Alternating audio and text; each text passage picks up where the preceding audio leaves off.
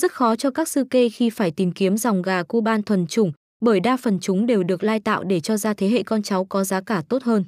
Dưới đây sẽ là hai dòng gà lai được nhiều sư kê lựa chọn. Gà tre Cuban, dòng gà được lai tạo kết hợp với gà tre.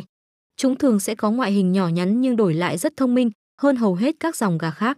Dòng gà tre lai Cuban này được sử dụng nhiều trong những trận đá gà cựa sắt tại đấu trường. Gà Cuban giáp, đây là dòng gà được lai tạo với gà giáp. Chúng sở hữu sự nổi trội về tốc độ và lì đòn trong thi đấu.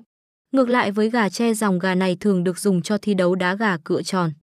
Tùy thuộc vào mức độ thuần chủng và kỹ năng của từng dòng gà, giá cả chúng sẽ ở những mức độ khác nhau.